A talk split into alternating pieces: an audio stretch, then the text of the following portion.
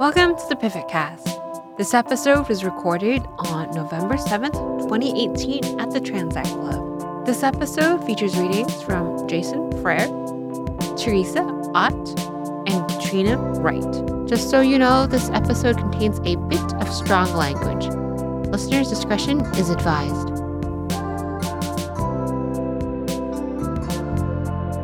So we're gonna have uh, Teresa Ott come read for us first. Teresa Ott grew up in southern Pennsylvania and has lived in Toronto since 2007. Her poems have appeared internationally in publications including The Moth, The Fiddlehead, and Subtropics. In the spring of this year, she was shortlisted for the Moth Poetry Prize in Ireland. Previously, her work was nominated for a Pushcart Prize and a National Magazine Award, and shortlisted for Arc Poetry Magazine's Poem of the Year Award.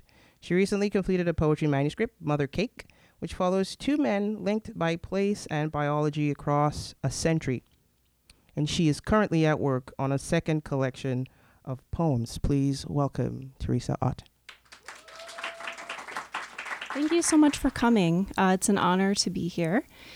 Uh, I'm going to read a selection from my manuscript, Mother Cake, which actually follows two women, not men. Um, and then some of the people those women made. Uh, and one of the women is my great grandmother Beatrice, who lived in Pennsylvania and died when she was 21. Um, the titles are lines from Gertrude Stein's Tender Buttons and Geography in Plays, which were works written during the lifespan of my great grandmother. And I'm going to read straight through without stopping between. Uh, so I've numbered the titles to help uh, make it a little clearer as you're listening. One, I can tell a little story. By a rambling stream that ran into the Susquehanna and then south to Maryland and into the Chesapeake Bay. While female mosquitoes touched down, taking their blood meals, he kissed her mouth. He curved his hand to her hip. He moved against her. He unfastened each small button her mother had sewn, first cutting and stitching an opening, then knotting the button into place and joining the two together, never once pricking herself.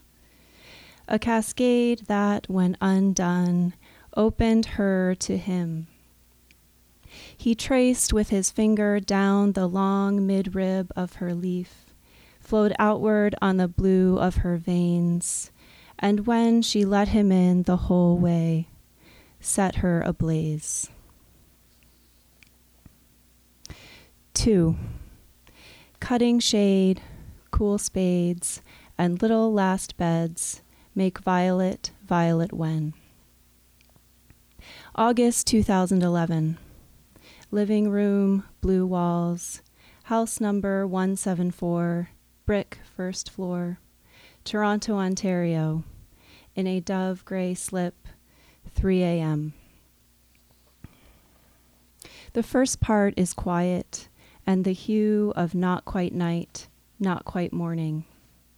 I kneel, I rest my head and try to dream. I say I think I'm in labor and mean I know I am.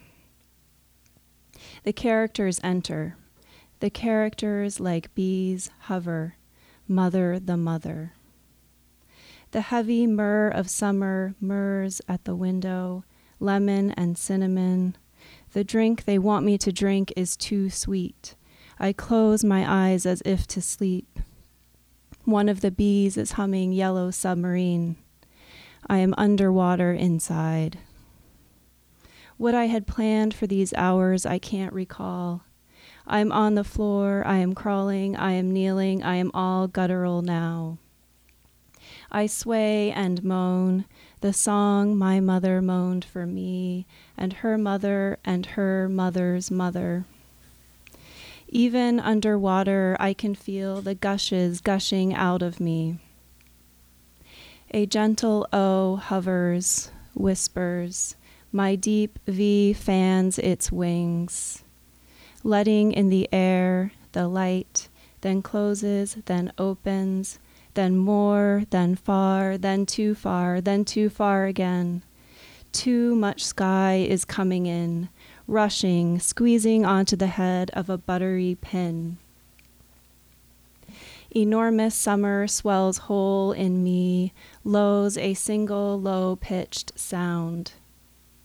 Milkweed, cornflower, acres of nectar, river, supine sun, at once through my fiery throat.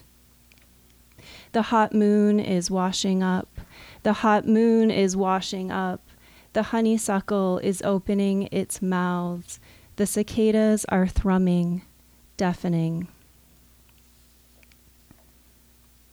3. The ceiling was separated from the floor, everywhere. August 1930. Farm, RD1, Rural Delivery, Spring Grove, Pennsylvania. West, Blue Ridge Mountains, East, Susquehanna River. A neighbor stopped by to drink from the spring. The woman knew Beatrice and her children, and when she didn't see anyone or hear anything, she began to look around the property. According to the local newspaper, she was found about 3:30 o'clock. Hanging from a beam was the other part of the rope, which had been parted by the weight of the woman's body. 4. Is there an exchange? Is there a resemblance to the sky which is admitted to be there, and the stars which can be seen? Is there? After every inner part of me had rippled through her, coiling together so deep I did not know how I could do it. The billions of my cells spinning, the billions of hers without a conscious thought in sheer rapid reflex of blues and reds and slippery purples, wound tight and vibrant into a person the length of my arm. Here she was. I breathed in the crease of her neck. I kissed her there, below the tiny angle of her jaw.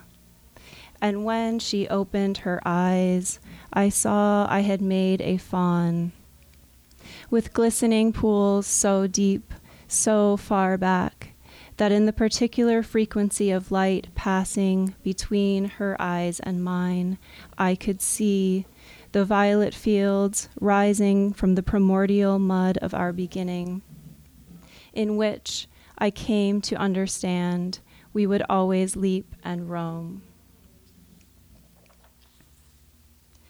5. Calmness calm is beside the plate and in, way in. August 1930.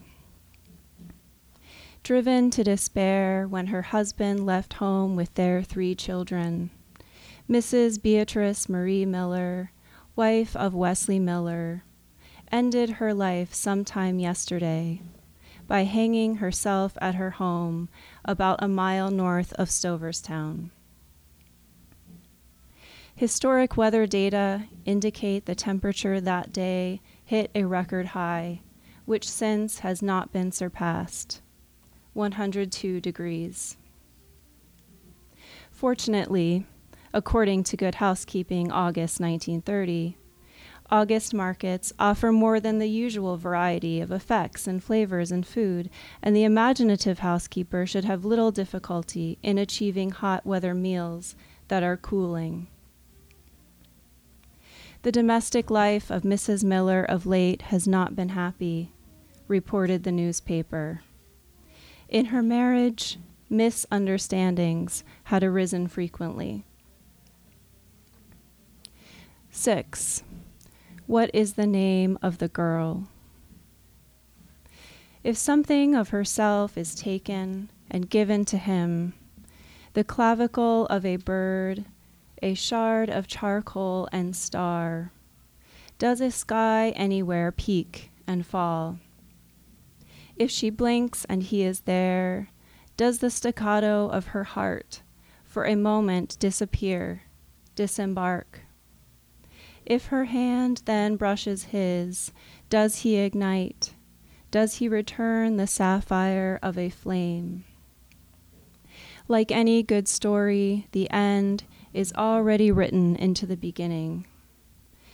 Can she ever be something removed, freed, if under a sliver of his bone her heart flourishes? If she stands on the horizon and at the right point, will she vanish? Seven. The care with which the rain is wrong, and the green is wrong, and the white is wrong, the care with which there is a chair and plenty of breathing. November 2014. On a Saturday afternoon, my husband and our daughter went out into the cold and came home with a Christmas tree. That night, after we had strung the lights, and she had helped to hang the ornaments, after she had fallen asleep in bed while we sat in the glow, he said he was seeing someone else. 8. She was afraid then. She was one needing charming stories and happy telling of them, and not having that thing she was always trembling. I cried every day for seven months after. I stopped counting at seven months. My heart started pounding erratically. It would rise up, it would throb. I would feel my actual heart stop. I would feel it pause. By spring, he said he didn't know who, me or the lover, he would choose. For two days, I wore a heart monitor with six branching electrodes taped to my chest. Every beat was recorded, which someone I would never meet would somehow try to read. Nine. What do I feel today? I feel that I do know how to air a woman. In a cotton camise and a long string of pearls, she wanders from room to room, the white of her leaking into the white of the gown, wet and sweet.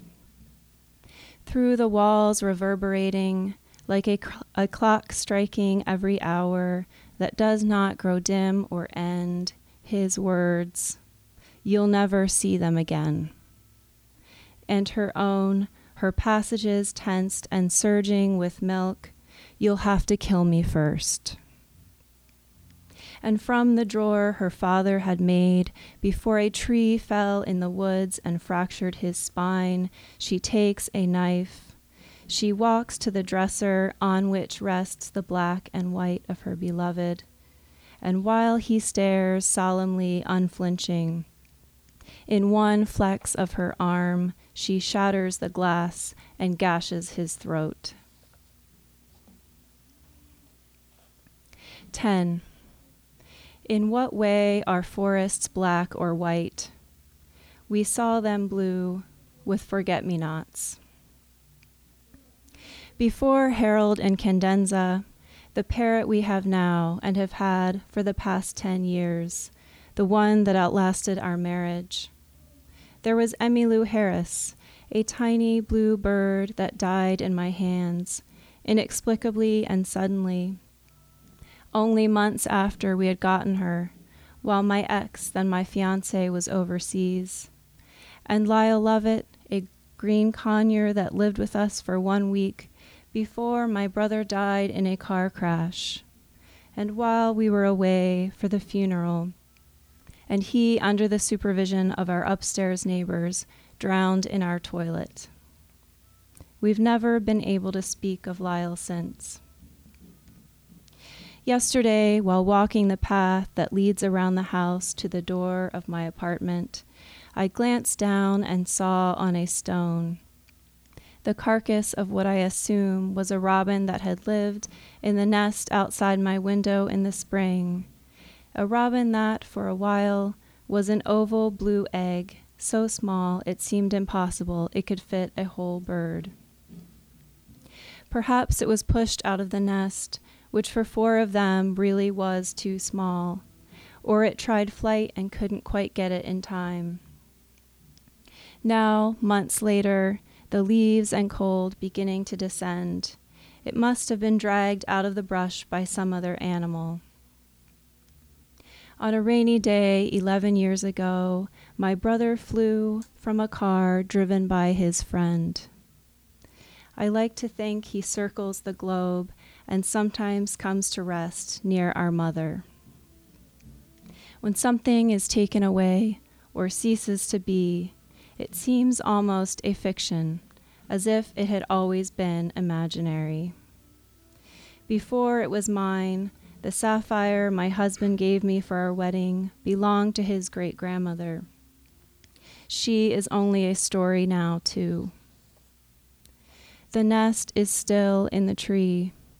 What was visible both has and has not become invisible. My dumb hands, the size of birds, can still make a church and a steeple.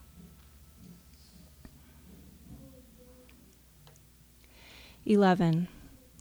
There are more places not empty. After months of sleepless nights, streaming milk, boiling tea, buckets of laundry, potatoes, slicing cucumber, braiding onion, kneading bread, chopping cabbage, the baby wanting to feed again. Soaking eggs and beets, turning purple red, scrubbing the sheets, venison sausage, cold sandwiches with mustard, her baby opening her mouth in the early hunger that precedes crying, another lover's demands, and the little rivers of her breasts letting down their flow again. She hikes her calf length blue calico. She pulls herself up, slings a leg over the dark, black, muscled back of the horse. She takes off across the field, the cold startling her lungs, her corneas inverting, and then another gesture, writing the distant silhouette of mountains. Her long raven hair flowing straight, behind her, then catching on the wind and blowing up and all around her.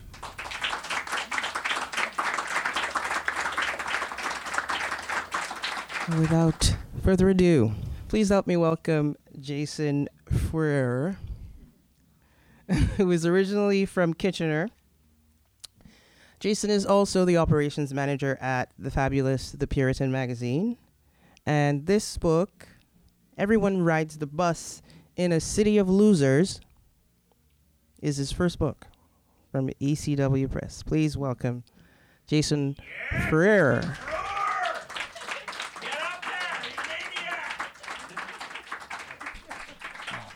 Thank you, everyone. And uh, thank you to uh, Kinesia and Michelle and Pivot for uh, having me here. I've wanted to uh, wanted to read a Pivot pretty much since I saw my first one back in like 2012. Uh, so this is really great. Thank you so much.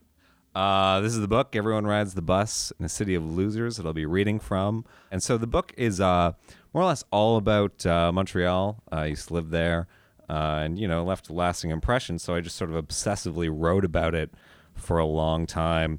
I'm going to start with a poem called uh, "The Collector of Centre-Sud," and this is after a graphic novel called uh, Chronique du Centre-Sud by Richard Suicide which is all about uh, his weird hoarder neighbor.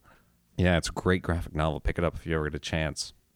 All my life, I've been collecting. Through putrid summers and acid boxing days, I've paced the blocks between Ontario and Rachel. I've skirted the park with my red children's wagon, belting stove tops to refrigerators. I've dragged my swollen feet up the hill to Sherbrooke, and with my back to Hall, I've tiptoed down to my house again. I've caught bedbugs and cockerels. I've had lice in my beard and scabies on my kneecaps. I've scraped my chest hair clean on scrap metal and bled through my lizard cracked hands over every appliance corner.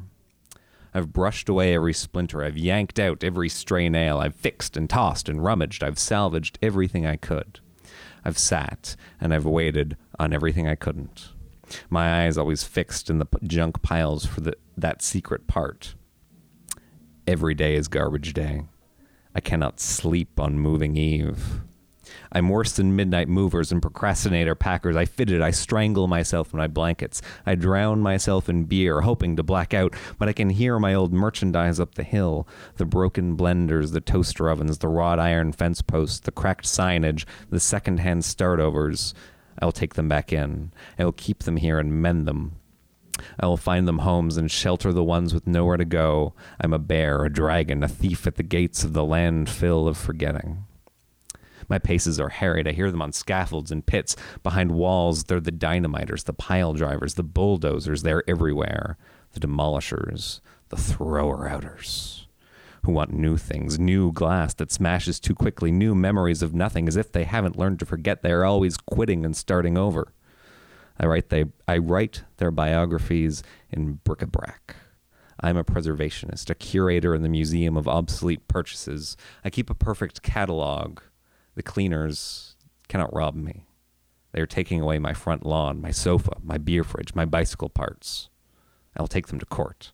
I will collect each item they've condemned the incinerators, every issue of Allo Vedette, every hand stitched mass of paper, every pipe and hubcap patterned with their unique neglect. They cannot demolish my museum of themselves. I keep a perfect inventory of tetanus shots and stains.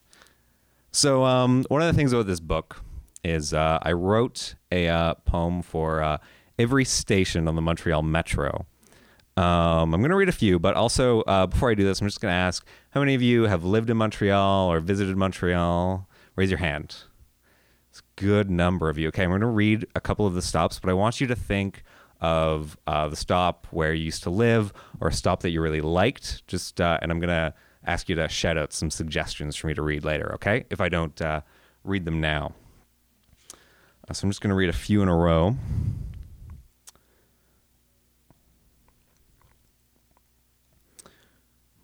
Pardon me, because I'll be skipping a bunch of pages. First one's uh, Vendôme. When all my friends were gone, I went to find new ones. They all owned knives and hid them in their boots. They always had new kittens and they traded their diseases. At Vendôme, I left them to the soap operas of runaways. And uh, so we're on the Orange Line. We're going to ride the Orange Line a little bit further up to Mont Royal.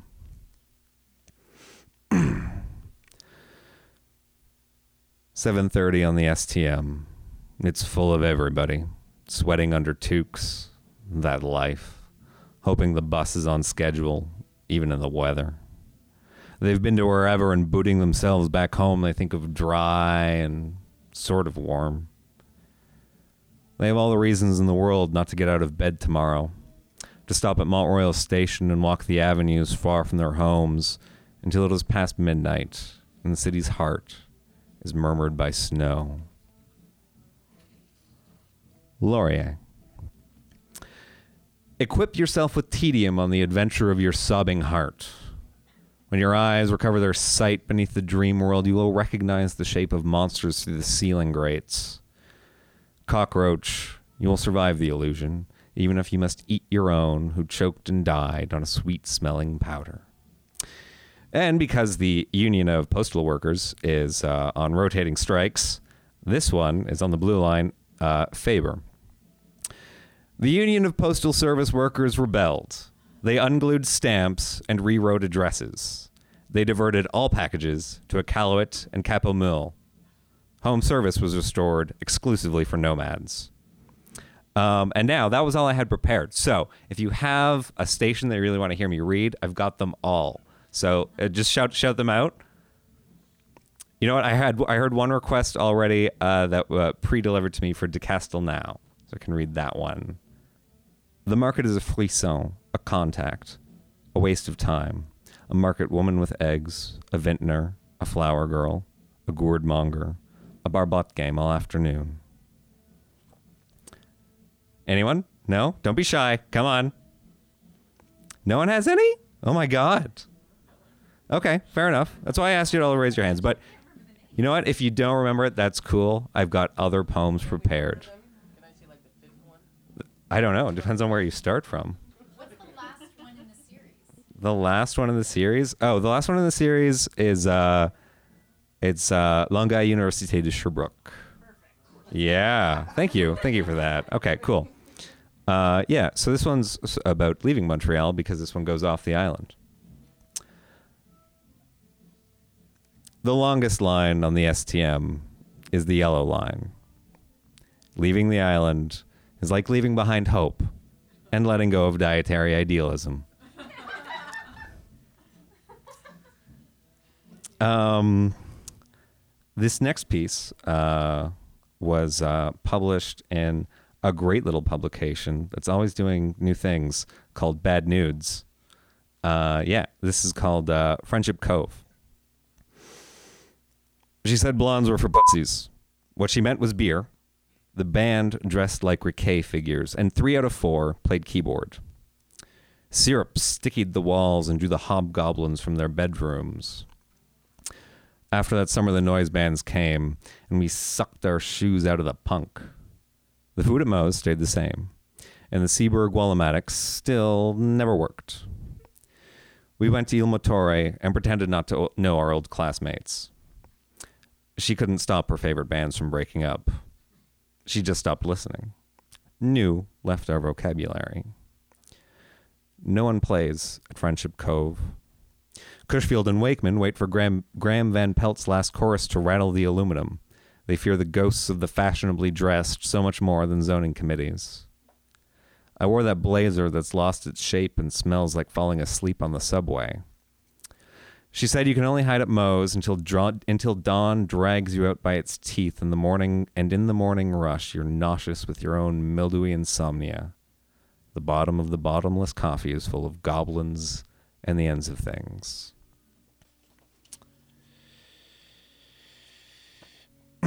So this uh, this is the one poem that is not a Montreal poem, but it's written to someone in Montreal because you know when you travel, all you think about is home. It's called the New York City Christmas. I am entertaining winter, and I will make her cocktails from the minibar. It is almost Christmas, and you are in another borough, past the Bronx. Frenzy of bags and credit cards sputters as the night deepens with lonely siren blasts and the ocean roar of mechanical life. You must be alone by the useless radiator in our apartment by the river. I have winter here, cool and charming over the quivering blocks of the Upper West Side, unsteady and fragile though they slowly sink Manhattan. She does not like my sidecars. Winter is the season of love. In Times Square this evening, the lights were lone were even lonelier in the cold. In Times Square, it is hard to believe that I am alive. Now Amsterdam is vacant, though taxis and rent-weary pedes- pedestrians pass inaudibly, and in those many towers, someone must watch television. Come through the Catskills. We can go to beaches along the boardwalk in summer and watch mermaid parades. Come, ride the sea beach line in seashells with a shark net skirt, a starfish painted on your cheek. We'll eat pretzels and hot dogs for dinner. They roast chestnuts in December. I'll bring you postcards from MoMA and scribble lyrics on the back of them. Winter is a motherfucker, a longshoreman, bellowing through the bottom of his rye. Here, she's the longshoreman's daughter, and he will slug my teeth out three by four. I've got a couple more pieces for you, just two. This next one is um, my little entry into a genre that I'm really fond of. My favorite piece in this genre was actually written by Spencer Gordon. And that genre is making fun of Leonard Cohen, which you can do now because he's basically been canonized. So, you know, you kind of have to. It's called The Worst Tour Guide on the Island. Before the ship sailed straight to Duluth, Lenny came with a hint of coal particles. It was around the corner that Chomedey shot an Iroquois chief at the gates of Montreal, one in the throat, one in the head, gun in each hand. This is Skid Row. Was Skid Row. Unless the kids belting Sebastian Bach and Steve's music store count. Lenny lives up the way, in a modest duplex on the square. Knock on his door around four in the morning, singing, Everybody knows the ship is sinking, and everybody knows your home address. He'll stick his head over the sidewalk, never ask for tea and oranges. He keeps a green bin up there that he only empties in November. He sits there eating Valencias, brewing Earl Grey that he will never drink, curling rinds between his fingers. Yeah, it was the weirdest thing when I found out where Leonard Cohen lived half the time. It's just like, people just know this? Like, how is. Yeah. And this last one I will leave you with is called uh, Restaurant Double A. Lovely uh, restaurant that's open late nights in uh, St. Henri. And uh, it's actually about uh, uh, speaking French. The waitress scoops up menus, the orders of those not swayed by more exotic hot dog dressings. My tongue fails me again and again. I can't trust it. I will lick the escalators at Place Saint Henri and let the blunt teeth shear away betrayal. Then truth will spout from my infected mouth. Yes, and I can tell the waitress, I don't like relish. It's too green, and the gravy is a little sweet. If I could live either by the mountain or the El Pro building, I would have to pick, have to pick the closest to Restaurant Double A. Covet me, casse-croûte, the way I covet you. My faux pas are breaking through the ice from below. They are crawling out of the canal. I must bolt the doors and rally the cook with his baseball bat and arm the girls from next to Blackjack with shotguns. The only illusions on Dream Street are VLT victories and the appreciating value of real estate investments. Many don't know this. When the Chasse Galerie veered from the New Year's lights of Ville Marie, it crashed on the site of the El Pro. The devil orders the cheeseburger combo every Sunday morning. I only understand the waitress 30 seconds after she speaks. I am a citizen of Trudeau's country, half lingual and sort of tolerant. St. Henri greeted me with a Shawinigan handshake. I only hope I won't end up rummaging through blue bins after selling my degrees on Kijiji. Even men who could be my boss eat the subs at Restaurant Double A. The waitress is everything I am not, completely indifferent. I garble, like a man stumbling up and down active locomotive routes and judging the difference the different flavors of blue dry 7.2% and blue dry 10.1%. The tables are full. The plates are empty. The waitress stares me down and with a stern smile takes my water away. Away. Oh why? Whatever. I hear it all the time. Thank you everyone so much.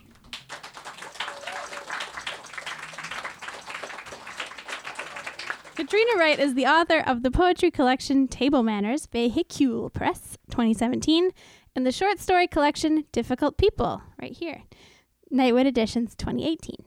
Her short stories have appeared in Geist, The New Quarterly, Joyland, Grain, and Room.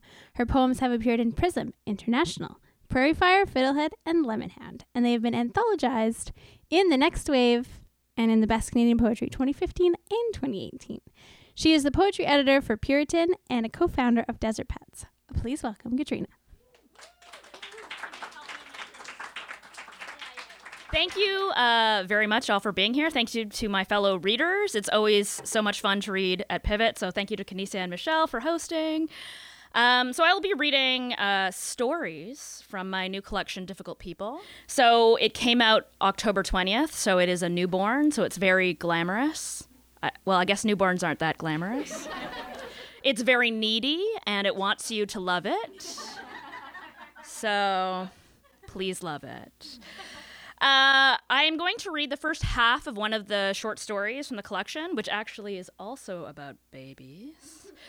Um, yeah, I'll re- read the first half. Uh, there's not too much you need to know here. I will warn you that I am switching points of view, so if you find yourself confused, we're probably in a different point of view um, between uh, two characters, Olivia and Chris. Olivia's firm stomach rested on her thighs, her forehead pressed against the mat, palms turned upwards, poised to receive the universe's bounty. Balasana, child's pose. Breathe, the instructor said, walking between the mats and exaggerating her own breath until it sounded like surf roaring against a rocky shore. Olivia inhaled the rich, mossy scent of sandalwood essence and sweat. No, she corrected herself. Glow. They were glowing, all of them. Breathe with intention as you push into downward dog. A month ago, the instructor had advised Olivia to visualize her breath flowing out through the open window, coasting across Quebec, New Brunswick, Nova Scotia, cooling as it crossed the Atlantic, and warming again as it gusted southward, until finally it drifted through open lips and slid sweetly uh, down the umbilical cord into her babies. Olivia tried, but she was distracted by the woman in front of her, whose tattoo garlanded arms shook with the exertion. Good job, mommies. Three more seconds. Olivia attempted to ground herself with self talk. Through our yoga practice, all of us are connecting to our unborn children who are growing strong in the wombs of the Gujarat women. All except for that woman whose right belly presses against her black top. Chris was the only one in the prenatal yoga class who was physically pregnant. But she didn't mind. She liked being the most extreme person in the room.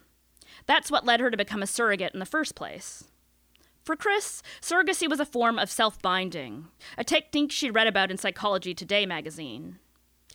The idea was that people had multiple selves competing inside of them, some of whom wanted destructive things. So when the good self was at the helm of the mind, it made an executive decision to defy the other wayward selves. For example, the good self hid the video games in a weird place in the basement, or it told its friends not to let it bum cigarettes no matter how much it begged. Or in Chris's case, it decided to rent out its uterus to a baby, forcing the other selves to stop boozing. At first, Chris worked for a surrogacy agency, but they took too big a cut of her income, so she decided to work for herself. She hired someone to make her a website. Her profile picture showed her decked out in a house dress and frilly apron, red lips pulled into a campy smirk as she removed cinnamon buns from an oven. Within a week, she was swamped with requests from the upwardly mobile. She was part of the local pregnancy movement, composed of Westerners who wanted to reduce their ecological footprints by using surrogacy services close to home.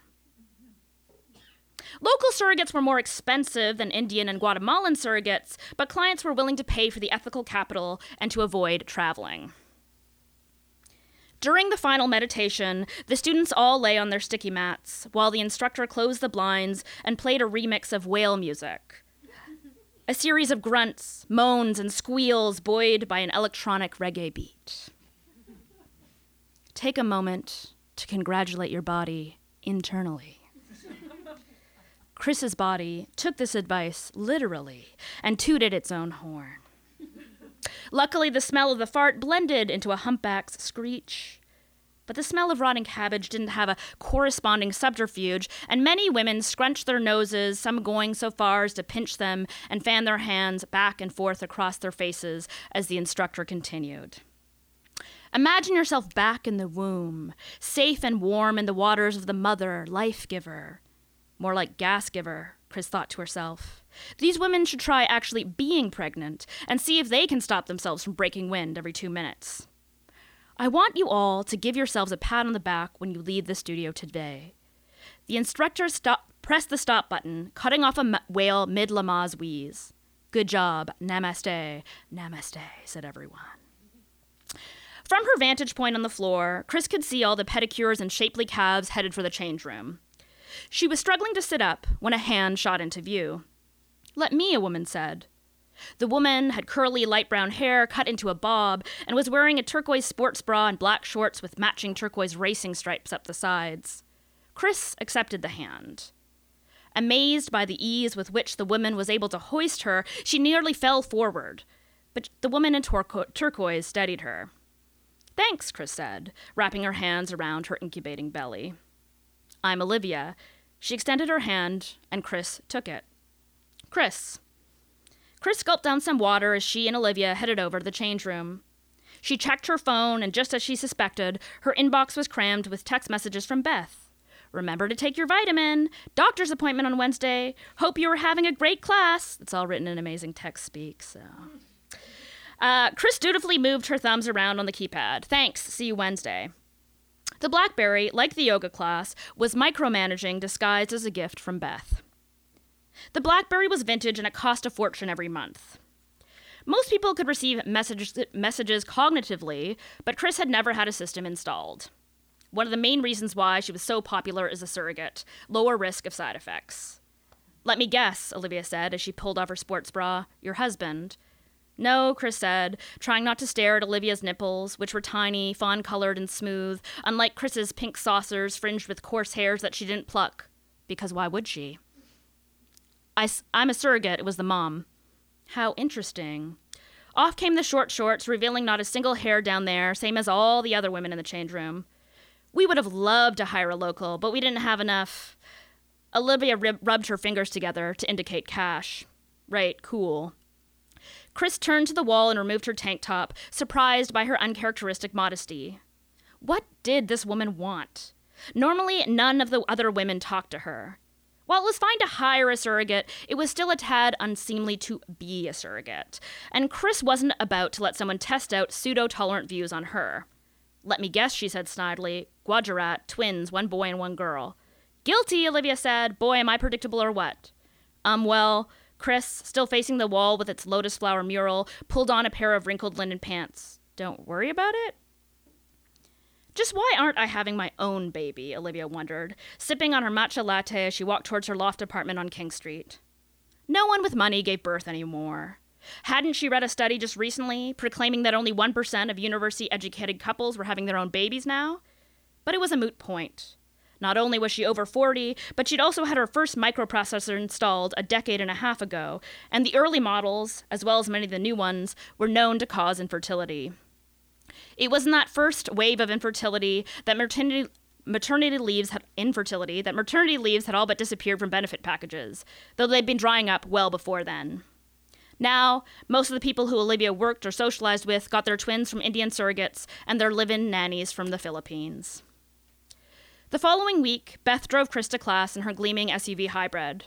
You're so lucky, Beth said, as she helped Chris step down from the enormous leather seat. What I wouldn't give to be going to yoga instead of back to the office. Chris knew this was bullshit. Beth loved being an investment banker, loved gripping the trapeze of the market as it swung ever more violently, loved the definitive clop of her pumps down Bay Street and the cleanliness of newly printed business cards, loved the briny taste of a dirty gin martini at the end of a long day, loved it all so fervently that Chris sometimes worried about the baby. Pregnancy was a crucial bonding time, and what did it mean that most Western mothers never had this physical connection anymore, would never feel their baby's kick? But whenever Chris started thinking this way, she scolded herself. It was the damn hormones talking. No use getting maudlin over some imaginary connection. Still, sometimes Chris couldn't conceal her annoyance with Beth. At the doctor's last week, Beth had gasped, a nauseated expression on her face when she cr- saw Chris's stomach the bright red stretch marks streaking across her taut skin, and the older ones that now glowed silver, all tangled in a mess of faded tiger lily and cherry blossom tattoos. Chris cringed when she had to confront the images on her belly. They were images that were connected to a time in her life she felt so far away from that it felt like someone else's life. As a teenager, she'd been straight edge no intoxicants, no sex, no meat, no body modifications. She'd worn organic clothing and swigged green tea. Then, at some point in college, she'd become a raver, living the next few years with a glow stick in her mouth, a pacifier hung around her neck, and a mind forever bursting with ecstasy. After this got old, she'd become a punk, long after punk's initial heyday. It was during this phase that she'd gotten inked and acquired an affinity for Jagermeister and bourbon.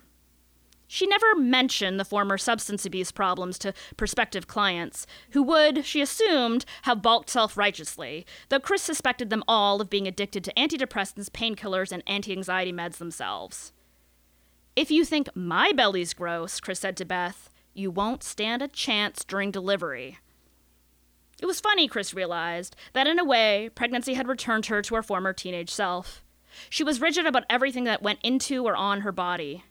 Sure, she wanted to control her negative impulses, but she also wanted to produce a superior product. I don't know what you mean, Beth said, staring blankly at the sonogram se- screen. I think it's all so beautiful. All right, if you want to find out what happens to them, you'll have to ask me, I guess. Thank you very much.